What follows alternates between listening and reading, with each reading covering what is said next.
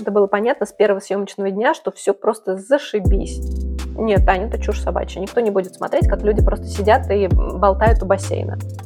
Но я считаю, что для того, чтобы э, ты реализовал весь свой потенциал, нужно быть смелее. Ой, нет, нет, нет, здесь вообще, здесь очень серьезные отклонения, это нужно прям даже вот, это вот психотерапевту человека. Такие, значит, берем, значит, наш персонаж.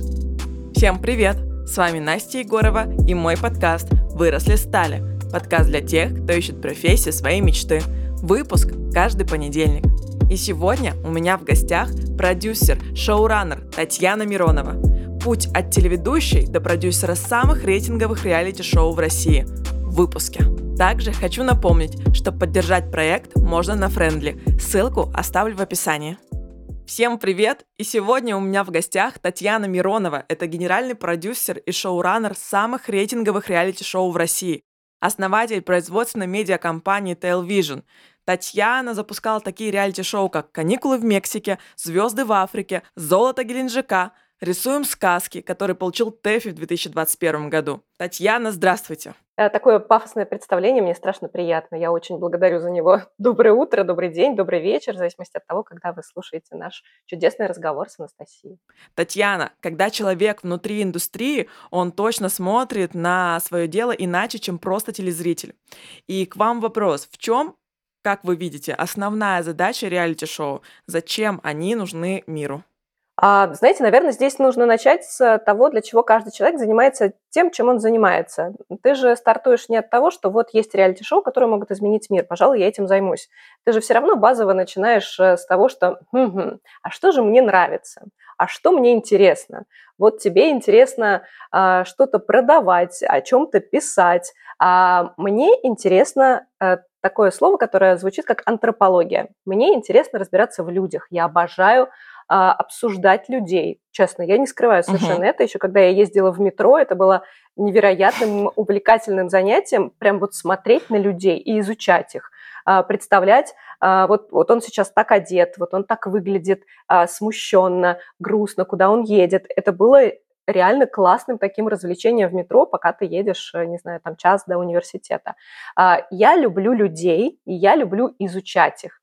А, люблю разбираться в мотивах тех или иных поступков. Мне доставляет это удовольствие. Я считаю, что я действительно так неплохо в этом смысле продвинулась. Это ни в коем случае не про психологию, нет, это такое а, базовая а, штука по изучению людей. Вот, поэтому, когда я, сейчас я вот сильно назад скакну, я изначально знала, что я хочу заниматься журналистикой. То есть для меня это было таким абсолютно понят, абсолютно понятной задачей, там, класса с девятого, даже, может быть, с восьмого. А, но я поняла, что вот графоманство не мое, сидеть писать, я это люблю, но в заметках. А, но делать это своей профессией никогда не планировала. А, попробовала, спасибо.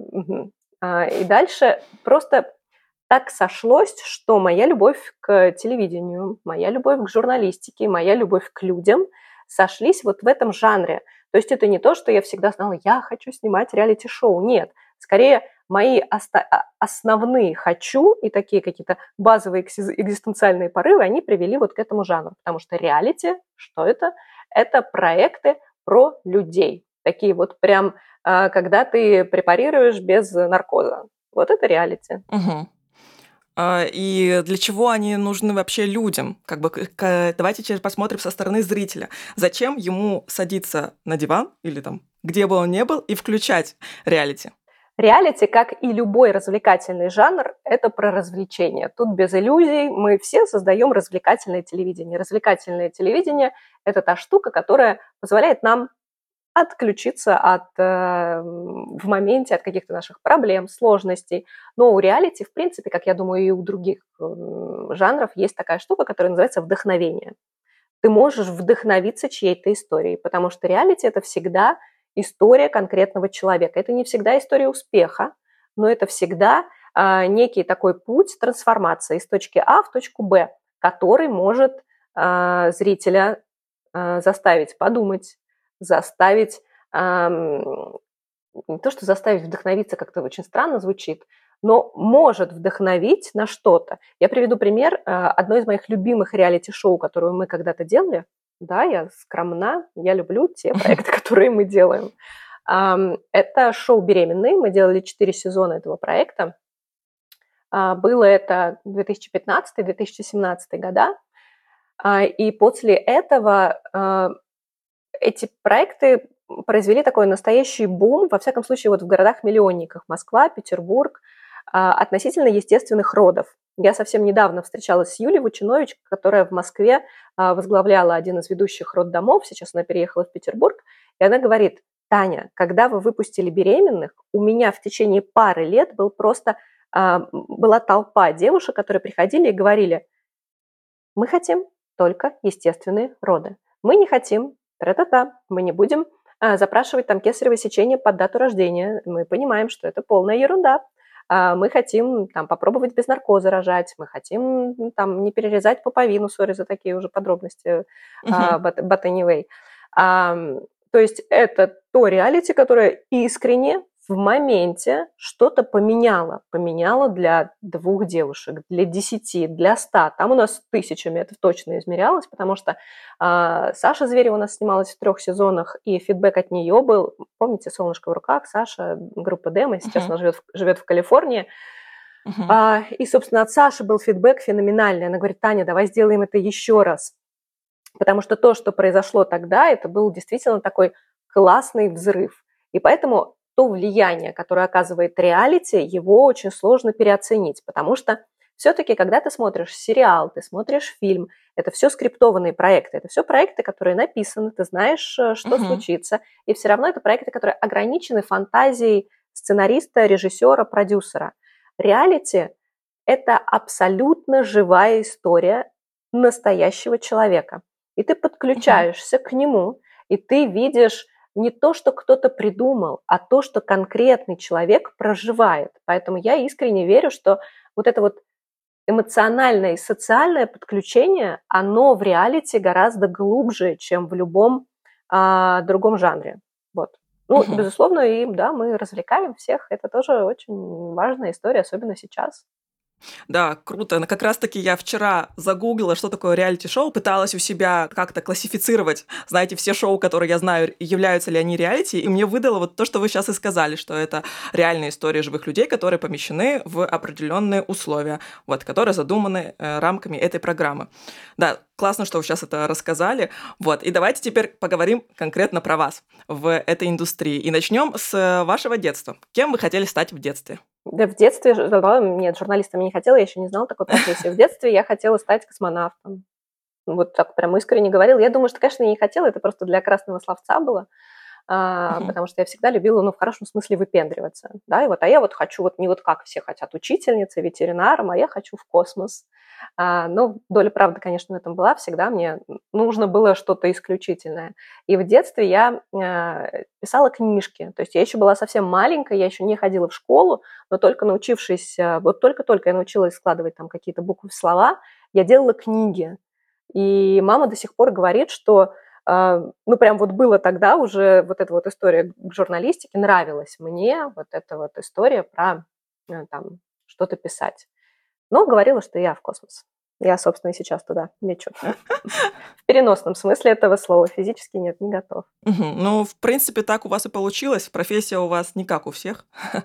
Вот. Давайте поговорим про ваш профессиональный путь. Начнем с момента, где вы получали образование, когда закончили школу, и как вообще пришли к открытию своей медиакомпании. Я понимаю, что это путь такой большой, объемный, тем более я смотрела ваши соцсети, вы там довольно подробно все это рассказывали.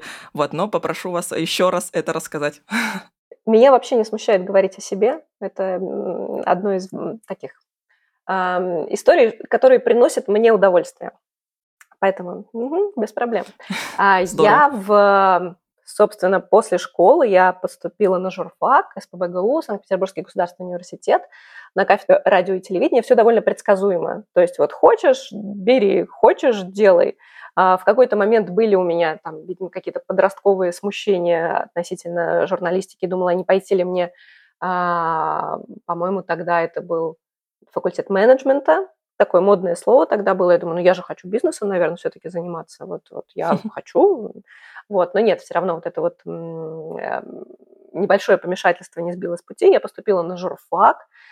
Это было я не могу сказать, что это было супер полезное время, потому что любое гуманитарное образование, это гуманитарное образование, оно не дает каких-то супер прикладных знаний, оно не делает тебя профессионалом. То есть я искренне верю, что если ты без таланта пришел на журфак, журфак не сделает тебя а, журналистом. Он может тебе помочь определиться, туда ли ты пришел. А что касается каких-то практических знаний, дело в том, что те люди, которые вели у нас а, практику, мастерские, а, на кафедре радио и телевидения, они в тот момент были не, не на пике, да, то есть это люди, которые чего-то добились, но это было уже в прошедшем времени. А в тот момент а, журналистика, телевидение стремительно менялось. А, за пять лет моего обучения у нас был единственный такой вот прикладной классный мастер-класс, когда приходил Леонид Парфенов. Да, он действительно говорил те вещи, которые тогда были актуальны и были интересны. А остальное – а, это скорее были вот действительно базовые гуманитарные знания. Мы читали Чехова, мы сдавали Чехова, а, мы говорили про Гомера, про античную литературу, философию и прочее. Поэтому а, с третьего курса я начала работать, я начала прогуливать э, журфак. Эм, сложно было потом на сессиях из-за этого. А, но глобально я не думаю, что я что-то очень сильно потеряла, потому что, по сути, эм, гуманитарный факультет, он дисциплинирует тебя получить те базовые знания, которые ты должен получить. Все-таки прочитать Толстого, прочитать Чехова, а, что-то там разбираться как-то в международной экономике, но это все ты можешь делать тебе не нужно для этого с 10 утра до 5 вечера проводить в стенах вуза. Поэтому мне такое сложное э, отношение к учебе на журфаке было, но воспоминания остались очень теплые. А дальше я, как, наверное, во всех этих историях, за компанию с подругой пошла на кастинг. Э, кастинг ведущих э, телеканала MTV.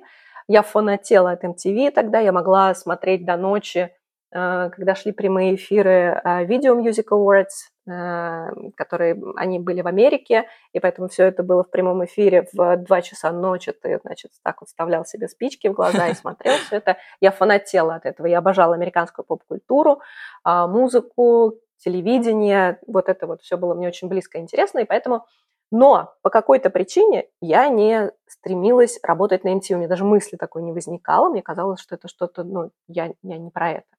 И я пошла со своей подругой, которая отправилась на кастинг ведущих MTV в Петербурге. И, собственно, кастинг этот прошла я. Я не знаю, как это получилось, учитывая, что я к нему не готовилась. Это было какое-то очень странное в маленькой комнатке. А, было там четыре человека. Но что-то, видимо, я сделала исключительно хорошо. С этого начался мой путь на телевидение.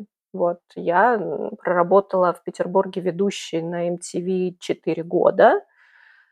А, я вела программу «Камильфо». Это была вот первая, собственно, история, с которой все началось. Дальше у меня была программа о моде, потом я вела ньюсблог. А, и в какой-то момент меня звали в Москву. А, позвали в Москву вести с Александром Анатольевичем какое-то вечернее шоу. Ну, я не знаю, что тогда со мной приключилось. Я отказалась. Я сказала, я не хочу.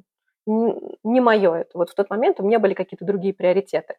Я не знаю, видимо, так должно было случиться. Сейчас у меня нет а, какого-то м, рационального ответа на вопрос, почему я отказалась. Но сейчас я понимаю, что, ну, ну значит, так должно быть. А, потому что очень часто, когда ты оглядываешься назад, ты понимаешь, что события, которые происходили в твоей жизни, ты понимаешь, зачем это случилось, но ты не понимаешь, почему ты повел себя в той или иной ситуации именно так. Как раз накануне кастинга на MTV я поступила в, во Франкфурте в университет. Почему-то вот меня тогда переклинило, что у меня был кризис отношения к моей учебе на журфаке. Угу. Я решила поехать учиться в Европу и поступила на бесплатное отделение германистики в, во Франкфурте. А, и это было как-то вот... Я приложила к этому усилия, но когда мне пришла бумажка, смотрите, Татьяна, вот э, вы поступили, вот в этом общежитии вы будете жить, вам нужно подписать здесь и прислать нам DHL, что делает Таня? Ее разрывают и говорю, я не хочу, перехотела. И если бы я уехала тогда, а, перевелась бы в Германию, моя жизнь сложилась бы совсем иначе. Жила бы сейчас э, на какой-нибудь немецкой винодельне и занималась, сходила бы там с ума от скуки. Вот, и, собственно, тогда я отказалась от этой, от этой учебы и попала на MTV, тра-та-та, значит, э, сейчас перемотали, склеили. Зовут меня на, на MTV в Москву, я отказываюсь. А, Еще начинаю вариться в Питере больше, больше, больше, упираясь головой в потолок и понимаю, что все, ну, как бы мне скучно. Мне очень скучно, да, меня показывают там несколько раз в неделю по телеку, это классно. Но ты устаешь от этого. Ты устаешь делать одно и то же. И ты начинаешь искать какие-то новые точки э, вдохновения, что тебя может зажигать. А я всегда говорила, что в Москву я не перееду. Я не хочу туда, зачем? Мне Москва, это то, то, то. Вот все эти стереотипы, петербуржцы очень часто так говорят. Они не любят в базе Москву. А, и я всегда говорила, я перееду в Москву, только если мне позвонят из первого, с первого канала. То есть это была такая шутка. Но как сейчас помню, вот это вот раз, я в супермаркете со своей мамой. А, звонок, алло, Татьяна, здравствуйте, вас беспокоит Первый канал. Я говорю, окей, вселенная, я поняла тебя, привет. А, как вы знаете, у нас эм, Евровидение тут на носу. А, мы хотим позвать вас э, на проектную работу, собственно, на полгода переехать к нам и а, работать журналистом на освещении Евровидения. Потому что у вас такой бэкграунд, вы нам нравитесь, мы посмотрели то, как вы в кадре и все дела, и плюс MTV. Приезжайте. Приезжайте на пробную съемку.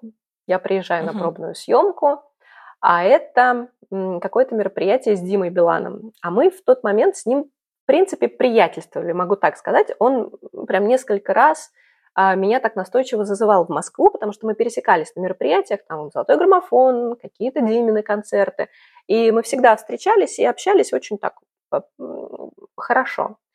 А, и в какой-то момент Дима как раз на MTV в Москве сказал, вот есть Таня в Питере, она супер, вот заберите ее. И, собственно, я думаю, что после этого мне как раз и позвонили, mm. но не сложилось. И вот мы с Димой встречаемся в Москве, я говорю, привет, я переехала, и он так, а, а, а ты здесь что, ты же отказалась. Я говорю, я здесь. Uh-huh. Но как бы больше наше общение никак не продолжилось. Но в тот момент э, вот как бы все сошлось в одной точке, и я чувствовала, что я на, в нужном месте, с нужными людьми, в нужное время, и все происходит так, как нужно, несмотря на то, что у меня было такое вот отрицание. А, и, собственно, это было в декабре, в январе я переехала в Москву. Это было очень непросто, потому что когда ты а, в Петербурге в течение там, пяти лет э, являешься единственной ведущей на MTV, открываешь с ноги, там, двери везде тебя все знают, и uh-huh. ты как бы чувствуешь себя королевой, а ты приезжаешь в Москву, где ты нахрен вообще никому не нужен. Вообще. Таких, как ты, тут просто вот в очередь стоит. Ты ходишь на работу в Останкино, в офис с 10 до 6, а, и там ты пишешь тексты, ты готовишь какие-то свои репортажи к Евровидению.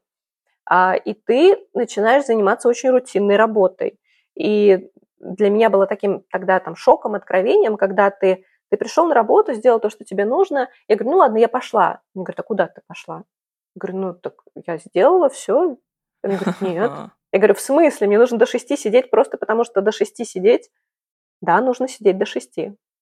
И для меня тогда был таким откровением. И, собственно, а, первый, а, первый год, даже полтора, наверное, мне были очень, эм, у меня было очень много вопросов, зачем я переехала, а, потому что денег было гораздо меньше, чем то, что я зарабатывала в Петербурге.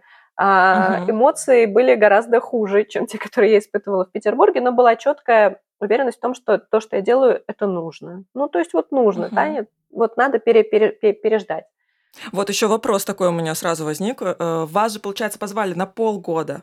То есть это какая-то проектная история. А там у вас было регулярно, стабильно, уже такой бэкграунд. Это же страшно просто стабильность свою оставить с хорошей зарплатой и поехать на меньшие деньги на полгода. Через полгода вам могут сказать, ну все, спасибо, до свидания. А у меня вообще не было страха. У меня, в принципе, нет никогда страхов начинать что-то новое и заканчивать старое. Потому что если бы мне было супер круто э, в том, чем я занималась в Петербурге, я бы и не поехала. Первый канал, Евровидение, неважно. То есть понятно, что то, что было в Петербурге, на тот момент отжило, оно перестало доставлять мне как бы вот э, удовольствие и точки реализации, все, она как бы вот была достигнута, и это была прям точка. А именно mm-hmm. поэтому я поехала, у меня никогда не было мысли о том, что я могу остаться без работы, или вот у меня никогда нет такой мысли. Я знаю, что я достаточно сообразительный и талантливый человек для того, чтобы а, заработать своими знаниями и своей экспертностью. Поэтому страшно не было. И далее вот закончилось Евровидение, это был фантастические воспоминания вот об этих днях у меня, одни из самых вот ярких в Москве, после которых я поняла, что я останусь в Москве. То есть здесь неплохо. И после этого мне, конечно, предложили остаться на Первом канале, в дирекции, как она называлась, дирекция креативного планирования, что-то такое. А тут же мне предложили должность еще редакторов на спецпроектах. В общем, все пошло на Первом канале, но мне все равно это было не супер близко. И тут снова история. А, Андрей Резников, который в Петербурге создатель Радио Рекорд, он тоже на время переехал в Москву в тот момент и стал генпродюсером канала MTV Россия. И Андрей, который вот недавно еще был там, почему-то я у него всплыла в голове, но я же Питере работала на MTV, а тут ему нужна новая команда на MTV. Он мне звонит и говорит, Тань, выходи продюсером на MTV в Москве. Я говорю, Андрей, я, ну, я не продюсер, я как бы правда нет. Тань, давай. Я говорю, а что с зарплатой? Такая-то, меньше, чем то, что мне сейчас предложили на Первом канале. Я говорю, ай, ладно, погнали.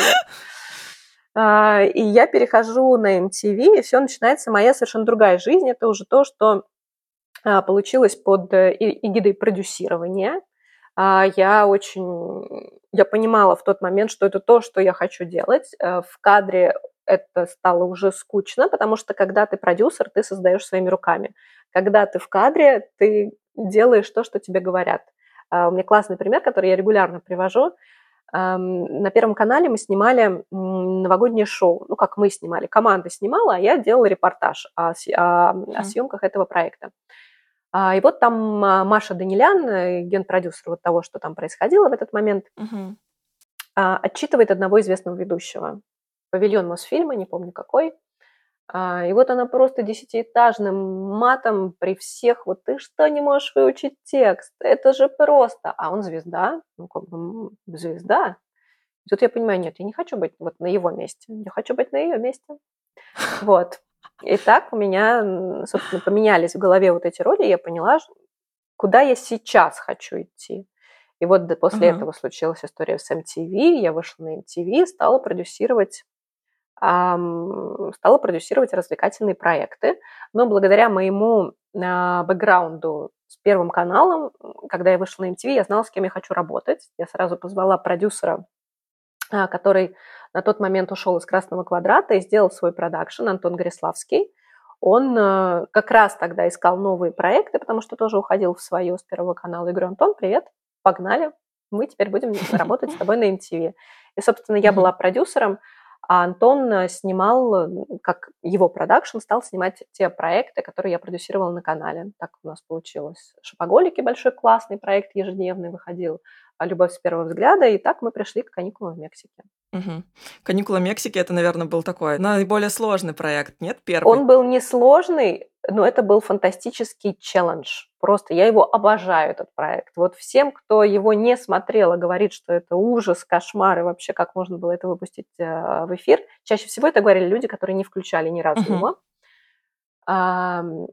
Это была любовь с первого uh-huh. взгляда. Собственно, Антон прислал мне список каких-то новых форматов, которые за рубежом вышли, а, таким вот та-та-та, и тут я смотрю Paradise Hotel. Нажимаю, смотрю какую-то скандинавскую адаптацию, не могу оторваться. Я понимаю, что это то, что нужно. А на MTV тогда был кризис, эм, не знали, в какую сторону развиваться. А я понимаю, что ежедневная реалити – это то, что привлечет внимание зрителя надолго. Если мы сразу зацепим, это огромная аудитория, которая на постоянной основе будет с нами. И дальше начались вот эти вот хождения по кабинетам. Я говорю, нам это нужно. Они говорят, нет, Таня, это чушь собачья. Никто не будет смотреть, как люди просто сидят и болтают у бассейна. Я говорю, ну нет, come on. Я говорю, нам это нужно. Нет, Таня, мы не будем снимать зарубежный проект где-то вот черт знает где за такие сумасшедшие деньги. Нет, кто возьмет на себя ответственность? Я говорю, я возьму на себя ответственность за ваши деньги.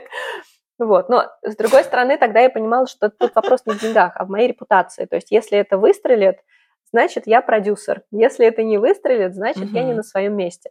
Потому что я очень верила в, в этот проект. Вот как ни, ни, ни в один. То есть, я знала, что мы во что бы то ни стало должны его сделать. И спустя там какое-то достаточно непродолжительное количество времени мы его запускаем. Но тогда очень многие uh-huh. были не уверены в нем, и руководство в том числе. Я помню, я в такси еду уже в аэропорт, а у меня вылет через Хьюстон в Мексику, И мне звонит руководство и говорит, Тань, подожди, uh-huh. еще не факт. Возможно, мы не будем его делать. Я говорю, вы, вы в себе? Я говорю, там, там вся команда уже находится, уже вся команда в Мексике. Ну, то есть неуверенности в этом проекте было очень много. Но это тот самый случай, которым я страшно горжусь, что моя интуиция меня в тот момент не подвела. То есть я четко знала, что это то, что нужно сделать. Получилось? Да, очень получилось. И так как это мой первый продюсерский успех, я страшно им горжусь. И проект тоже, тоже супер. Мы делали его фантастической командой. У меня невероятные о нем воспоминания. То есть да, были сложности, были там uh-huh. и логистические, и внутри проекта, но оно все шло вот как... То есть, когда ты чувствуешь, что ты условно в потоке, тогда еще не было такой фразы, фразы «я в потоке», но мы тогда все были в этом потоке классного реалити. И именно после него, после каникул в Мексике, а, я искренне считаю, что у нас на рынке этот жанр стал э, не возрождаться, потому что у нас не было его до этого, у нас был только дом. А, был дом, был голод, а, и большой брат вот на ТНТ как раз в какой-то момент выходили, и потом все, ну, как бы затихло это. Но после каникул в Мексике вот у этого всего появилась какая-то настоящая жизнь. И я, собственно, принимала участие в двух сезонах. Я прожила там несколько месяцев в Мексике. Но сняв два сезона, тут случилась моя такая базовая история. Я устала, я не хочу больше это делать. Не то, что устала, я перегорела.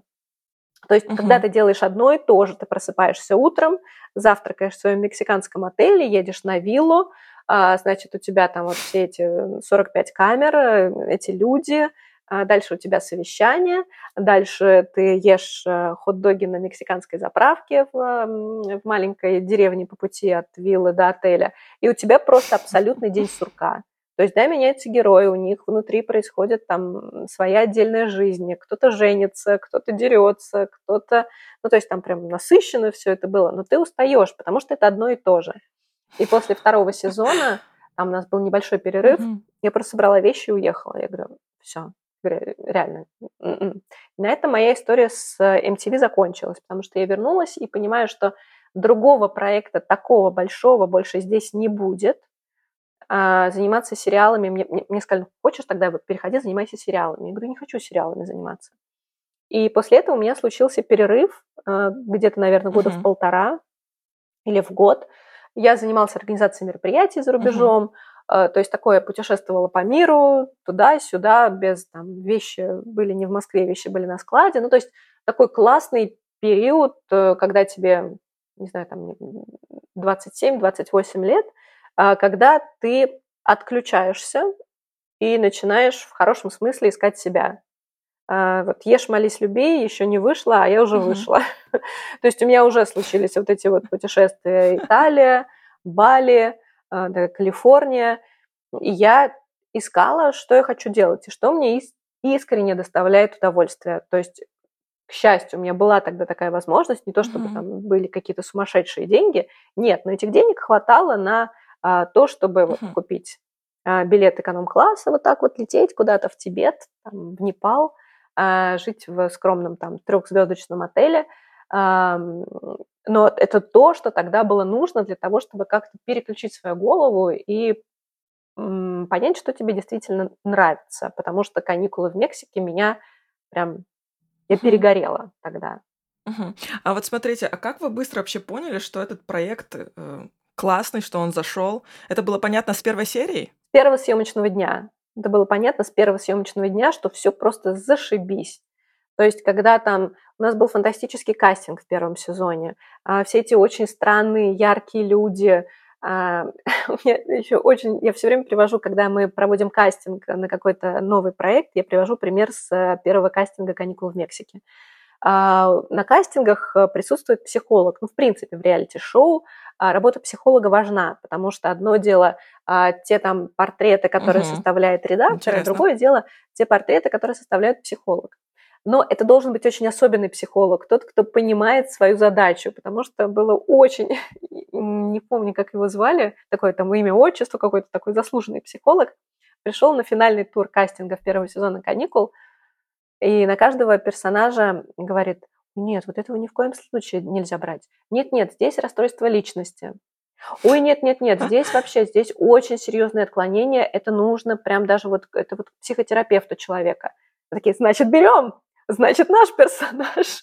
Ну, то есть глобально вот те люди, которые, а, по сути, в реалити а, идут люди с гиперкомпенсацией своих каких-то травм, потому что это люди очень яркие, очень демонстративные, не боящиеся такого вот публичного осуждения, не боящиеся проявления своих каких-то теневых качеств.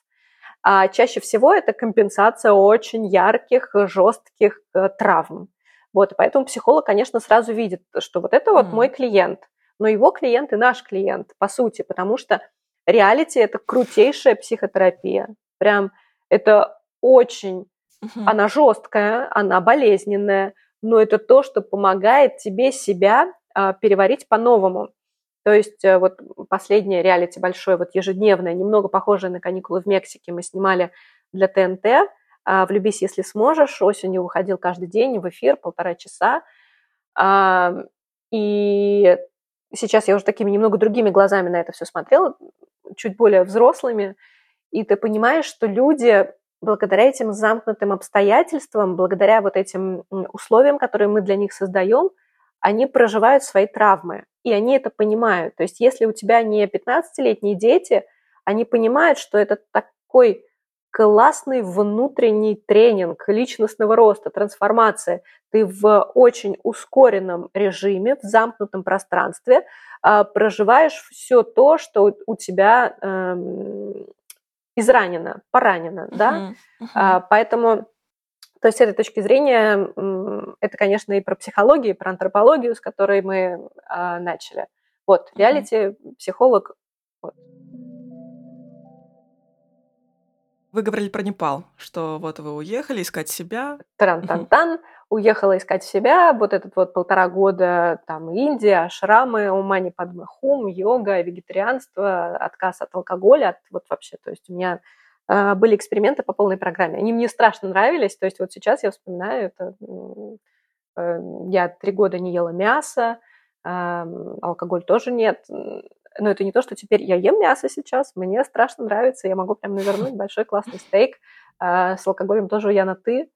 А, но тогда это было нужно. Тогда это был период, когда ты пробуешь, потому что я искренне считаю, что ты эм, только попробовав что-то, понимаешь, что является правильным выбором.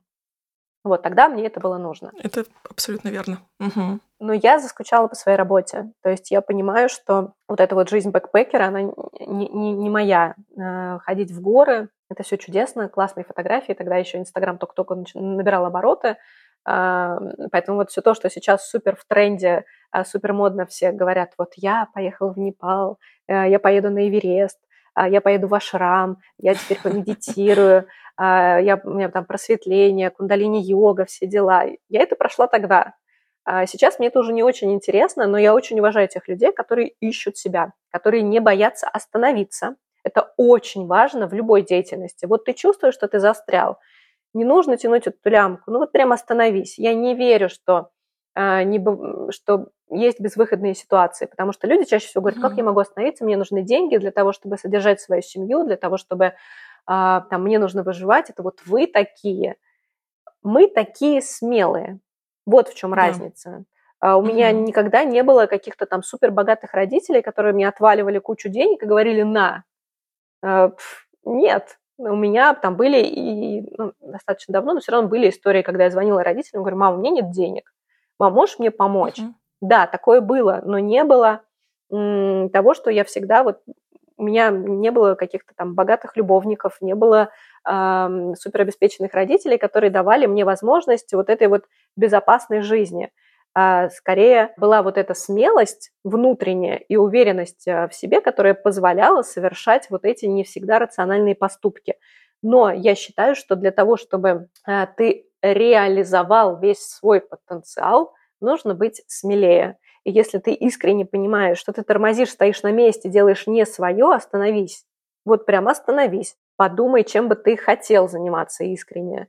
И э, там, Вселенная тебе даст эти инструменты. Просто если ты будешь честным с самим собой, не будешь каждый день через себя перепрыгивать, и найдешь то, что действительно доставляет тебе удовольствие. Не обязательно вот доставляет тебе удовольствие работать в, теле, в, теле, в телевизоре, доставляет удовольствие uh-huh. вести блог в Инстаграме. Я знаю кучу людей, которым страшно нравится их а, казалось бы, достаточно такая узкая специальность. Знаю людей, которые обожают угу. свою работу официантом, и они счастливы в этом. И они, да, это, это не то, что вот я сейчас вот тут вот заработаю немного денег и дальше а, сделаю свой блог в Инстаграме. Нет, вообще не про это.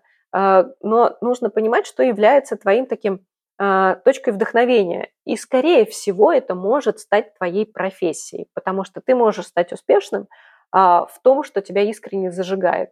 Вот ты просыпаешься утром не с фразой «Господи, как я ненавижу свою работу, мне нужно опять туда идти», а ты просыпаешься утром и думаешь «Класс, так, что я сделаю сегодня? Что сегодня доставит mm-hmm. мне удовольствие?» Возможно, это звучит очень наивно, но вот я искренне считаю, что в этой наивности есть ключ к, к успешности и к счастливой жизни, потому что каждый из нас родился для того, чтобы стать счастливым. Вопрос в том, а, как, как мы подбираем к этому счастью ключики. Полностью согласна, да. Еще вот, если возвращаться то, что вы сказали про страх, страшно а, вот на такой шаг остановки, потому что все куда-то бегут, все чего-то делают, а быть не как все всегда страшно. Это, мне кажется, у нас, в принципе, в генотипе где-то заложено, что такое стадное чувство. Мы же все команда, мы же все одно племя, и поэтому как-то выделиться, куда-то пойти, остановиться, это нереально страшно. Даже вот страшно взять какой-то, знаете, очень э, популярный вот такой метод, да, брать год отдыха после школы. Но у нас же это, ну, вообще же нереально. Ну как? Все же твои одноклассники идут, значит, и ты куда-то там вместе, может быть, даже с подругой просто идешь поступать, и все. Да, поэтому я прекрасно понимаю про то, что вы сейчас сказали, и абсолютно согласна. А мне кажется, что просто большинство людей, точнее так, нет того, что все хотят одного и того же. Есть люди, которым достаточно быть как все, потому что это их безопасность. Им безопасно э, действовать м, по пути, идти по предсказуемому пути.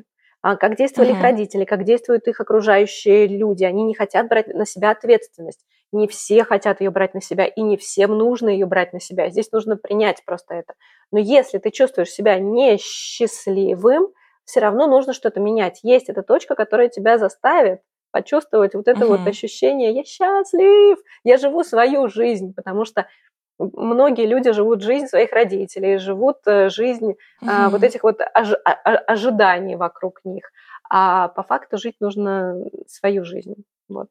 Угу. И просто еще вот, когда ты эм, чувствуешь, что ты действуешь не как все, я думаю, что это и есть э, такой первый шаг к успеху, потому что если ты хочешь быть исключительным и уникальным, нужно действовать уникальным путем и совершать вот эти исключительные шаги, потому что невозможно добиться эм, какой-то исключительной истории, если ты делаешь абсолютно предсказуемые шаги, как все.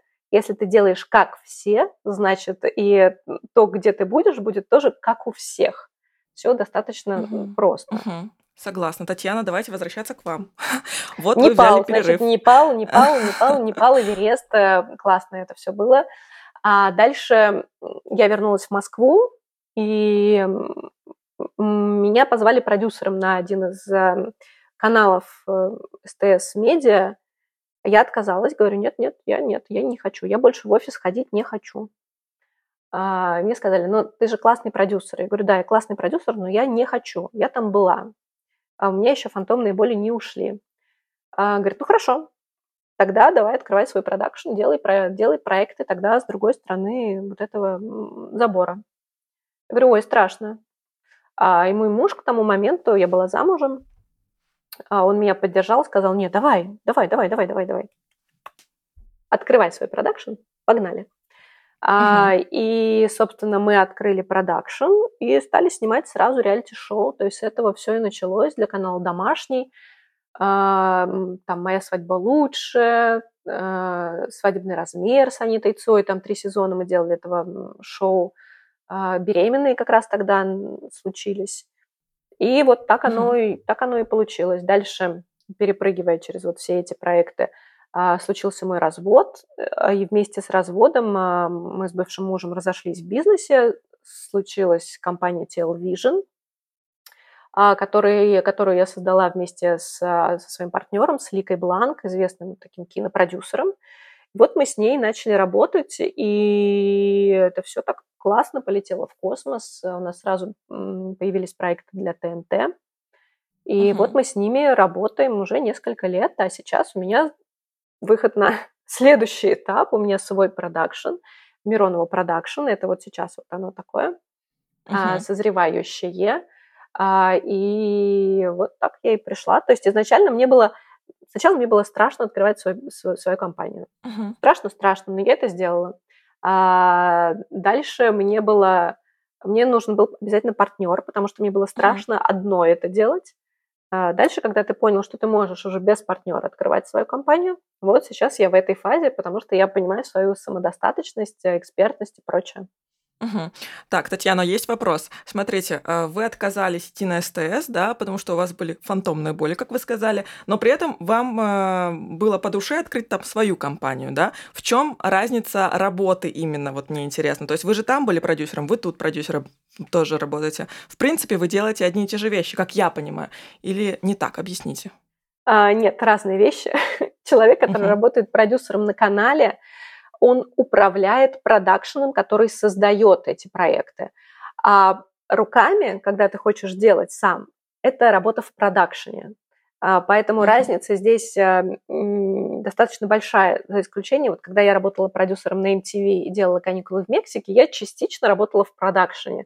То есть я в том числе выполняла функции а, там, креативного продюсера, шоураннера, как со стороны продакшн. То есть у нас там немножко были роли перепутаны но это и сделало мою точку реализации тогда вот такой, такой, как она случилась. Но глобально продюсер на канале – это человек, который сидит в офисе. Он может приезжать mm-hmm. на съемки, следить за съемками, но не то, чтобы он прям в них погружен, и он снимает проект. А мне хотелось снимать проекты самой. А, и в итоге вот то, что, от чего я кайфую, это вот от этого проекта процесса полного цикла. Я сама делаю сметы, я сама собираю команду, а, сама за uh-huh. них отвечаю, принимаю сценарии и прочее. То есть это то, что называется шоураннер. Человек, который uh-huh. запускает шоу целиком. Он понимает, а, какой у тебя есть бюджет, куда ты его применяешь, зачем ты это делаешь и для кого ты это делаешь. Uh-huh. Поэтому с этой точки зрения, конечно, мне ближе вот эта вот история управление продакшеном, да, а потому что на канале все-таки это больше медиа-менеджер, а в, в управлении продакшеном ты все-таки создаешь, ты все-таки продюс, uh-huh. ты как бы производишь контент. Угу. Поняла. Просто это и то, и то называется продюсером, но по сути тут да, продюсер... Да, продюсеры это все. Вот. Их очень много продюсеров в, в цикле производства. Да. да. А, Татьяна, еще такой вопрос. А вот сейчас как у вас происходит именно э, генерация идей шоу? То есть вы же сотрудничаете с телеканалами, да? От них идет какой-то запрос? То есть к вам приходят и говорят, так, нам нужно шоу про молодых людей, там, допустим, которые хотят учиться за границей. И вы такие, сделано. Или вы предлагаете у нас вот это, вот это, вот это, вот это, а они уже выбирают? А, это работает и так, и так, и, и, и в третьем, и в четвертом а, варианте. То есть глобально у канала может быть запрос. Нам нужно реалити про отношения. Ты дальше собираешь форматы или делаешь из какого-то или из большого количества форматов своего персонального Франкенштейна, да, как было с «Влюбись, если сможешь». Это авторский формат – а, но, безусловно, там есть э, движки из э, нескольких известных э, зарубежных форматов. А, Золото Геленджика мы делали, это было inspired by Такеши Касл, известный японский формат, который придумал в конце 80-х Такеши Китана. Uh-huh. И он, кстати, это был купленный формат, это мне не, не, вот давайте мы теперь вдохновимся и, и сделаем свое, назовем это своим. Нет, это был покупной формат. Так же, как «Звезды в Африке», это тоже изначально был э, формат, куплен uh, I'm a Celebrity, Get Me Out of Here, но мы uh-huh. очень сильно его адаптировали для российского зрителя, потому что а, в том виде, в котором формат существует, он не зашел бы. Вот. То, что сейчас новые звезды в Африке, это абсолютно другой формат, он с Celebrity Get Me Out of Here не имеет вообще ничего общего, а только uh-huh. то, что это снимается в Африке. Вот, собственно, канал может прийти и сказать, нам нужен проект вот об этом, или нам нужно реалити в прайм-тайм выходного дня, или давайте подумаем, какое может быть шоу а, в прайм-тайм, там, в пятницу или в субботу. А, и ты думаешь о том, так, хорошо, что это может быть. А дальше у продакшенов чаще всего есть э, своя библиотека контента. А, то есть э, мы периодически креативим какие-то свои форматы, э, которые мы понимаем, что могут зайти. И вот у нас есть некая библиотека, угу. когда к нам заходит кто-то и говорит, «А, нам бы что-то нужно, нам какой-нибудь non-scripted проект. Я говорю, окей, смотрите, вот какие у нас есть истории, давайте что-то оттуда снимем. А третий вариант допустим, заходит какая-то большая корпорация сейчас, там есть у меня uh-huh. такой за, за, запрос, и говорит, нам нужно шоу вот об этом, но мы это делаем под, эги, под эгидой нашей компании, мы платим за это, давайте э, снимем, то есть это коммерческий проект, э, либо там под платформу, либо под канал, но ты изначально придумываешь что-то под э, ТЗ вот этого вот коммерческого бренда. Это тоже абсолютно рабочая история. А, поэтому здесь нет какого-то универсального, универсальной истории, но, знаете, никогда не бывает такого, что канал говорит, так, а, вот у нас есть э, формат шоу-танцы, вот вы их снимете. Нужно, чтобы вы сняли шоу-танцы. Такого, это очень редкая история, потому что чаще всего канал снимает то, что приносит э, продакшн. То есть чаще всего по такому какому-то там рыцарскому этикету право первой ночи у того продакшена, который принес тот или иной проект. Потому что существует большое количество форматов, который вот раз появился на западном рынке, формат, который выстрелил. Угу. И какой-то продакшн принес его на канал, говорит, давайте его делать, давайте его делать. И чаще всего, а, если это все а, равнозначные по уровню и по профессионализму продакшны, тот продакшн, который приносит тот или иной формат, он его и снимает. Угу. То есть вы постоянно держите руку на пульсе, да, эм, каких-то международных проектов, мониторите? Сейчас это уже не супер актуально, потому что никто не продаст нам а, формат, а взял его, как бы вдохновился и выпустил в эфир, тоже не, не совсем рабочая uh-huh. история. Вот, все-таки мы профессионалы, да. Вот, поэтому mm-hmm. сейчас с этой точки зрения немножко такая перетрубация происходит э, относительно смыслов и форматов.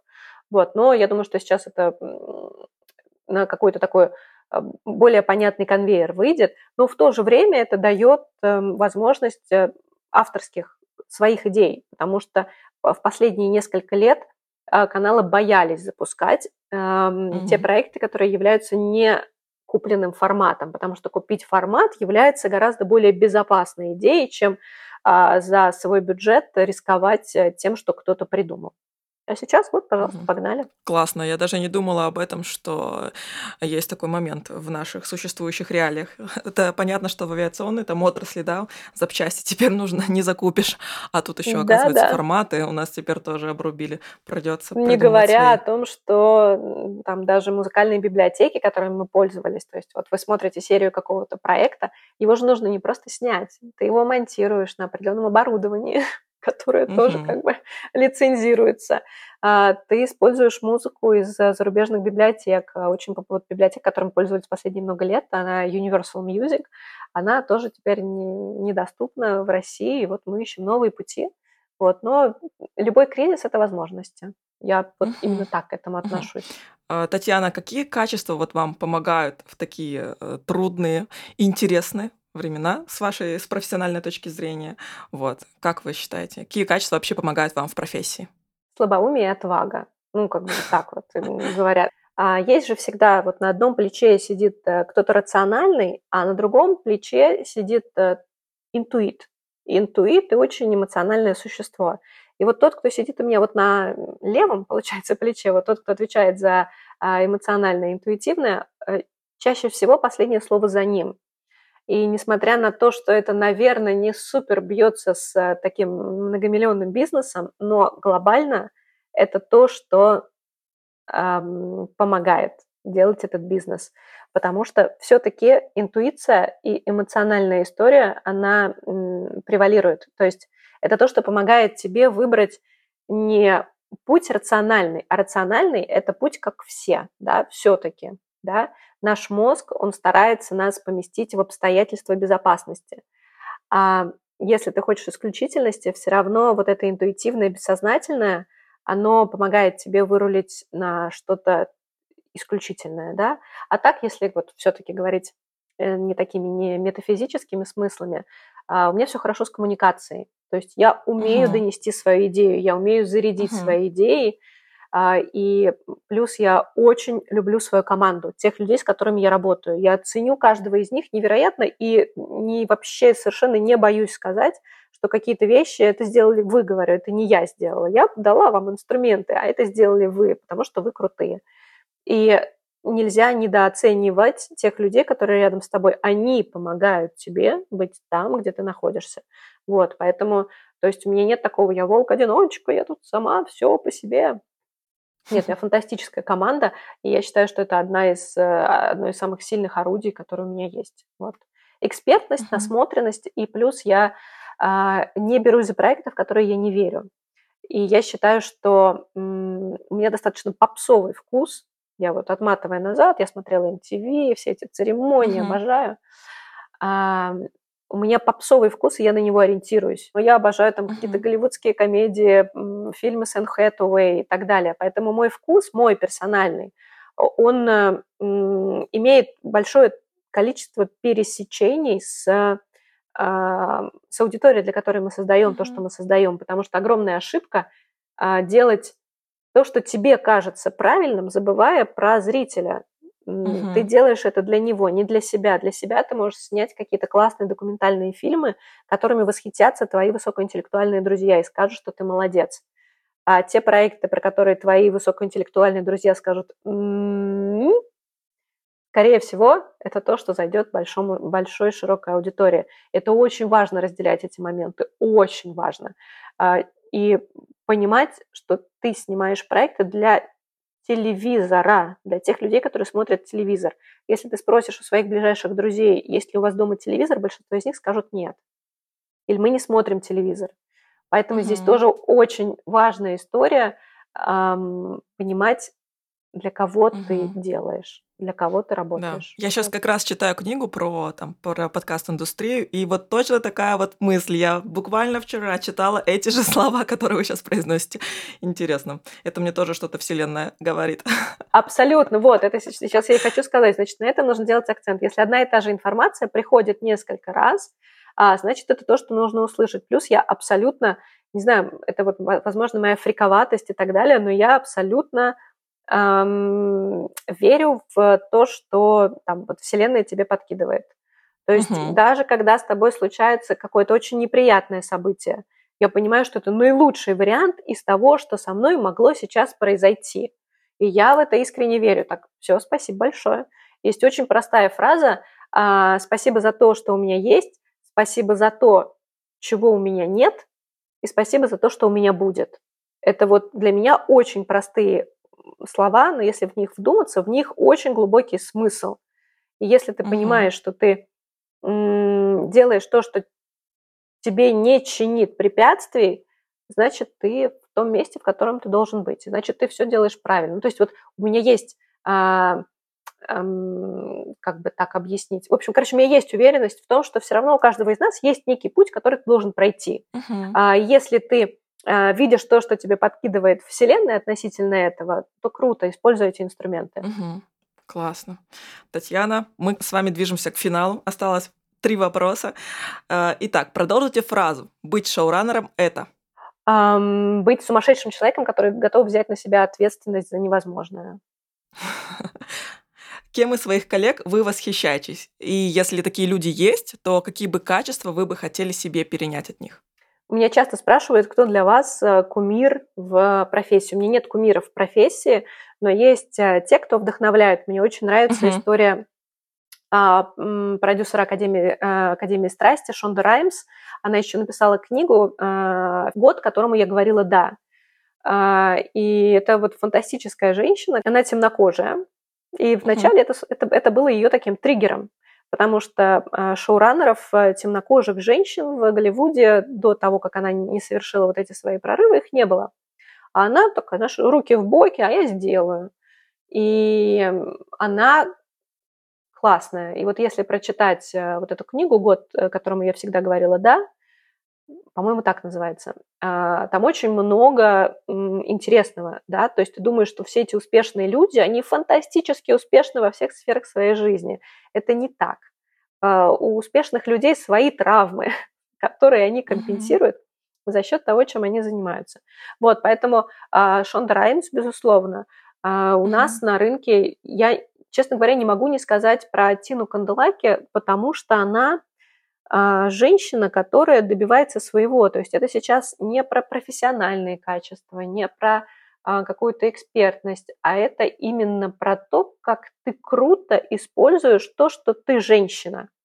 И ты вдохновляешь. То есть для меня очень важна история, когда человек не боится быть собой, а, не боится говорить про свои, в том числе, слабости, и умеет добиваться своего любыми целями. Ну, то есть вот Тина в этом смысле, как вот человек из медиа пространства, угу. она молодец. Круто. Да, спасибо, что поделились этим. И финальный вопрос. Какой бы вы дали себе совет в начале карьеры? Как я это понимаю, было 15 лет назад. Вот какой бы вы себе совет дали 15 лет назад? К сожалению, 20, ну хорошо. 20? Да. Ага. Так, такой сложный вопрос, потому что если бы меня спросили, что бы я поменяла, я бы сказала, что я ничего бы не поменяла. Даже там, где я лажала по полной программе, а, то, где ты лажаешь, это является твоей фантастической точкой роста. Вот, поэтому, наверное, сказала бы не носить э, колготки в сетку. Вот, мне за эти фотографии стыдно. Класс. Это очень классная фраза, чтобы зафиналить выпуск.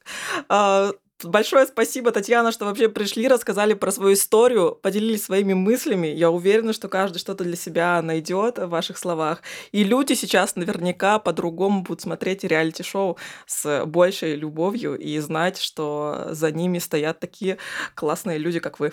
Супер, я страшно рада, получила огромное удовольствие. Главное, это про вдохновение, даже не про то, что кто-то включит реалити-шоу и добавит там дополнительный people meter. Угу. Главное э, вдохновлять людей на то, чтобы жить свою счастливую жизнь в кайф. Это, это гораздо важнее. Согласна. Всем пока-пока. Спасибо большое. Благодарю. До скорых встреч. Спасибо, что вы дослушали этот выпуск, и я уже жду вашу обратную связь, так что заходите в телеграм-канал «Выросли стали» и пишите там комментарии, то, что вы думаете под последним постом. Я всегда все читаю, смотрю, на все реагирую, мне это очень важно.